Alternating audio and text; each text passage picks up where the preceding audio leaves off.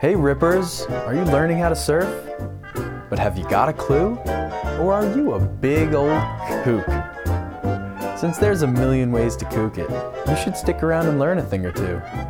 Because if you don't know, let me tell you right now that surfers love to spot a kook. But don't get all stressed about it, because everyone kooks it once in a while. And that's the reason we started Kookcast. Because the more you know, the less you'll kook it. so bust out your swimmies and get ready to learn. Kookcast is here to lead you on your journey out of kookdom, one episode at a time. And hopefully, offer you some traction on this slippery slope between kookery and killing it. I'm your host, Coach Chris, and I started the surf coaching and education resource, thesurfcontinuum.com. And this week on the show, we're going to be talking about managing your expectations.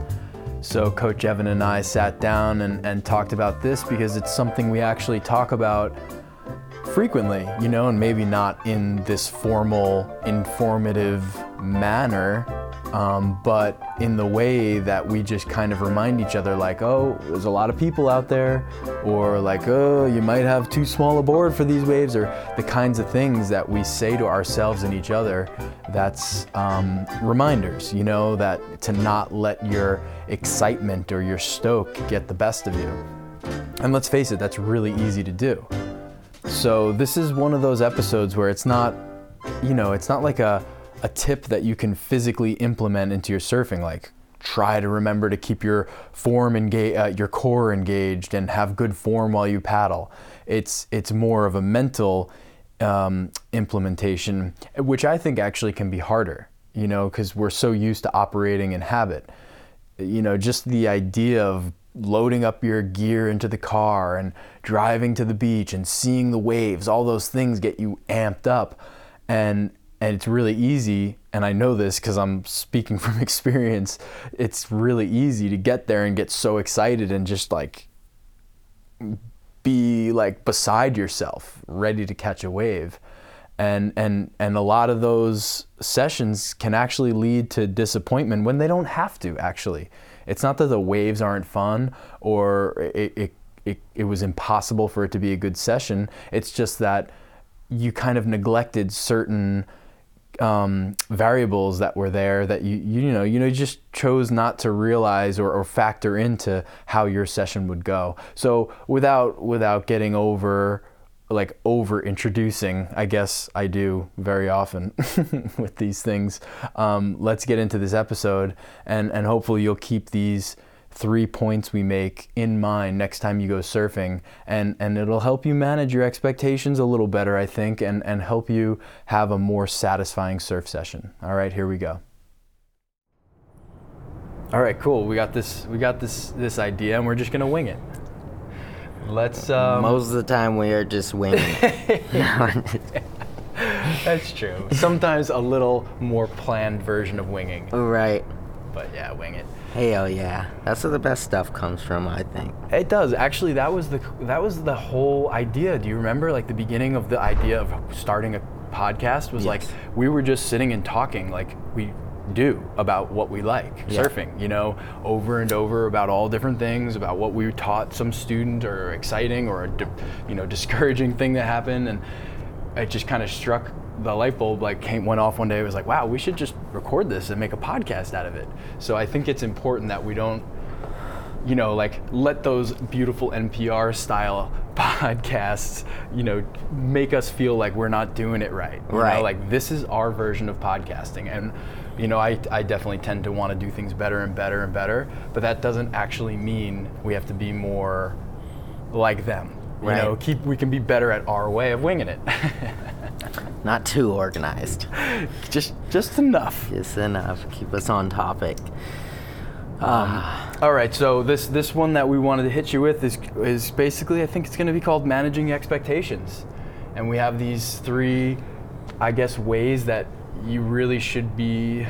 What, what how do I say like considering three things to consider to help you set the right expectations, you know? And let's start with the first one being crowd. Yeah, I would say that's a great, great place to start. You know, you you pull up to your tried and true little spot that you love surfing and you know gets the most swell, blah blah blah, and you pull up and there's way more people out than than you expected, and right then and there you really got to check yourself because it's gonna be a different type of session. Right. And we've talked about this before in, in the episode called You Are the Crowd, but like, don't get bitter about it either. Like, the first start, I feel like, with managing your expectations is keeping a healthy, positive mental environment, you know, and don't come all bitter about it because you're just another person. You're a, you're par- you're what is a crowd. Yeah. An individual person going to the same place. Yeah. You know. Yeah. So like recognize that you're part of it. You all want to do the same thing, and I think it really helps in like the like greasing the wheels a little bit out there in the lineup when you're friendlier and you're more positive and you're just like yeah you go and you know I guess it's kind of a version of karma like you know be going out there willing to give off waves and hoot people in and, and you know you're gonna find yourself in position Right. but if you if you also have built in those low expectations, like shit, it's crowded out there. Go out there thinking you're gonna get maybe one or two good waves, and then when you get four or five, you know you're stoked. And on top of it, you're stoked for other people. And yeah, that's that that is a big one though, because if you go out into a crowded lineup, just fully uh, expect like froth and expecting to get a ton of waves, that's when it gets so frustrating to have to see someone deeper than you, pull back, see someone deep, pull back, pull back, always pulling, always somebody. And then when you're the deepest one, someone's dropping in on you, like, God damn it. Start get a break. start laughing at yourself, peeps. That's the you know that's the part of being being a forever beginner, forever kook, forever you know just learner of the game, student of the game.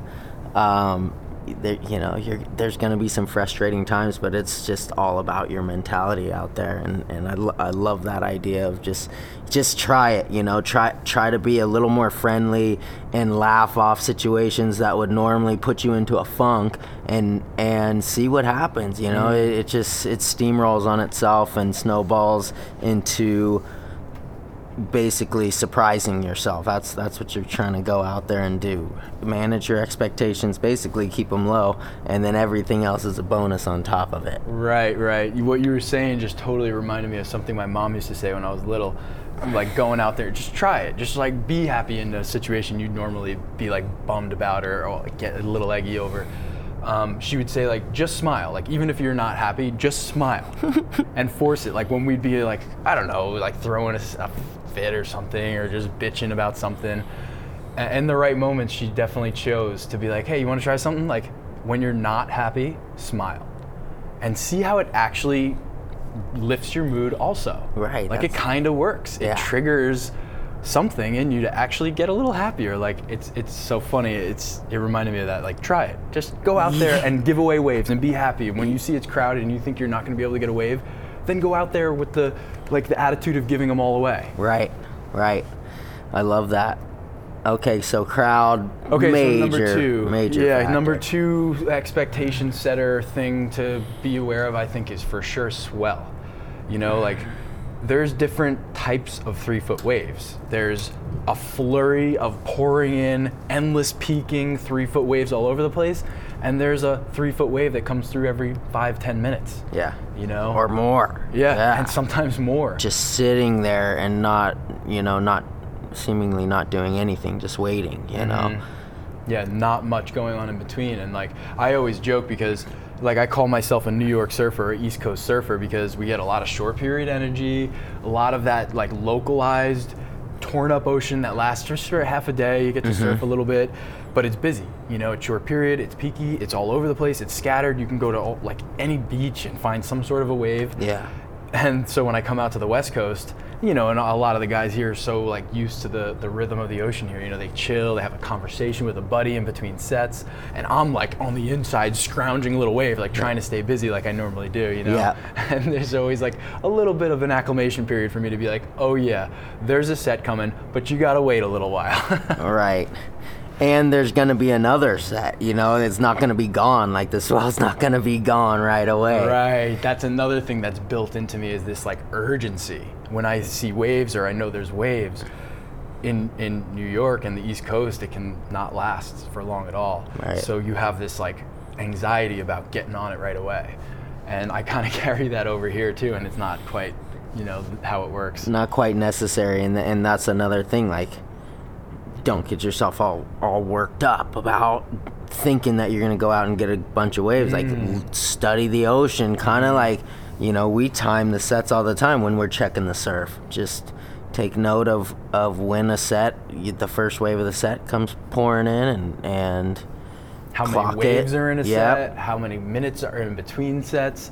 Yeah, there's a lot of dimensions to this wave height thing. You know, like you're gonna have three foot waves, but is it the beginning of a swell that's filling in, or a storm that's fading away from your coastline? yeah All those things contribute to like the kind of consistency you're gonna deal with and waves, and and that should be factored into expectations. Right, like you just if if you're only gonna you know you're only gonna get a few shots out there, say if it's really slow and crowded, let's say, mm. you know, so you gotta you just gotta you know you end end up surfing like maybe even a little bit different, you know, like maybe a little bit more conservative. Maybe your first wave, you don't go try to tear the bag out of the thing. you know, you just kind of get into a rhythm. S- little little tricks like that, you know, build yourself up and and ride the ride the thing to the bitter end. You know, don't go kicking out without smashing that end section or something like that. Get the most out of it. Um, so yeah, swell consistency. Totally. What, what that yeah, that was our second That was the point. second one. What was the third one again? Equipment. Oh yeah. Oh, that's a good one. Yeah, I mean, it, it dictates a lot of your session, w- what type of equipment you're on. You know, are, are you on a big longboard where you can pluck off a ton of little waves all over the place, or are you on a little twin fin that you gotta, you know, go search out the the the meatier part of the the wave? Yeah, right, right. I like I that makes me also think of people who are tr- like working on a, like more beginner level surfer who's working on shrinking boards. You know, if you learn on a longboard, you get accustomed to the stability and the momentum and the power you have in that board.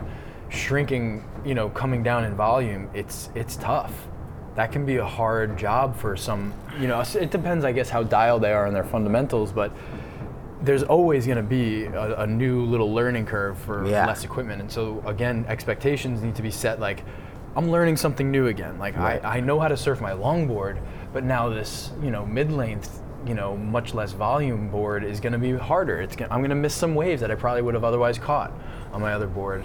Um, And that that reminds me, anytime I'm like jumping on a new board or I'm working with somebody, say that I just shaped them a new board, that's all I'm always like, just kind of like build yourself back up. Like go through your little checklist. It's a new paddling experience. It's it's a different way of controlling the board, and your stand up is gonna be is gonna be different. So like, that's all your fundamentals of how you end up surfing a wave um, are going to change. So you really do. You need to be pretty patient. You know, we go from riding little twin fins to riding gliders all the time, and right when we get on them, we're like, whoa, whoa, all over the damn place. You know, going back and forth. So, so you got to be able to again laugh at yourself and not get all frustrated and not blame the equipment. Like anything can be ridden on almost any given day, so it's it's not the board. That's for sure. as we've said before. uh, do we even have an episode titled that maybe? I think It's so. not the board. It's not the board. If we don't, we better have we better big get that red flag if if you start thinking or t- saying that out loud. Yeah, that's but that is a great point. In fact, I mean they're all so like a really heavy um, weighted in terms of your expectations, you know, and that that's why we go seeking out not so crowded waves. Yep. You know, like consistency is a factor in swells, not just the size of them. It's like it can be a lot of fun to surf a two foot consistently pulsing wave with a good shape, you know. Yeah. Versus waiting forever for a bigger wave. Right. You know, having the expectations to know what you're getting yourself into and enjoy it and know that. Um, but I think most of all, in conclusion, for me, when I think of this episode, is that I think people are so eager to rate themselves, like to have, like, where am I as a surfer? How good am I getting? And when one of these things, a crowd, the, the swell, or your equipment, makes it a challenging day for you or something you start questioning like who you are you have that identity crisis like oh my god i'm not a surf i'm not getting better Right. you know so like you can't let surfing be your, your surfing be judged on a session by session basis Right. then you're going to be roller coaster all over the place you know feeling great one day and then horrible the next day and it, it kind of makes it a little bit too much of an emotional journey surfing Yeah, and it make- easily be make that decision. You know, just you're you're a surfer. You don't have to question it all the time. You know, it's it's it's too emotional for sure. And I mean, when you do say, I totally agree with it's not session by session by session, but you know, we're just coming off an insane score. So, in some ways, you know, your progression is marked by these monumental benchmark sessions, and then and then you go on from there. Um, again, that's that's an expectation. That's a that's a dangerous dangerous zone right there. You know, because once you get that, you might never get it again. You know, we, that's how I that's how I think of it. So it's, I, that's just in its own separate category, and I go back to chipping away at my endless lifelong surfing journey and Right. trying to appreciate it. You know, every little step of the way. But totally, no, it's true too that there are those sessions that just they mark a moment in surfing to you personally.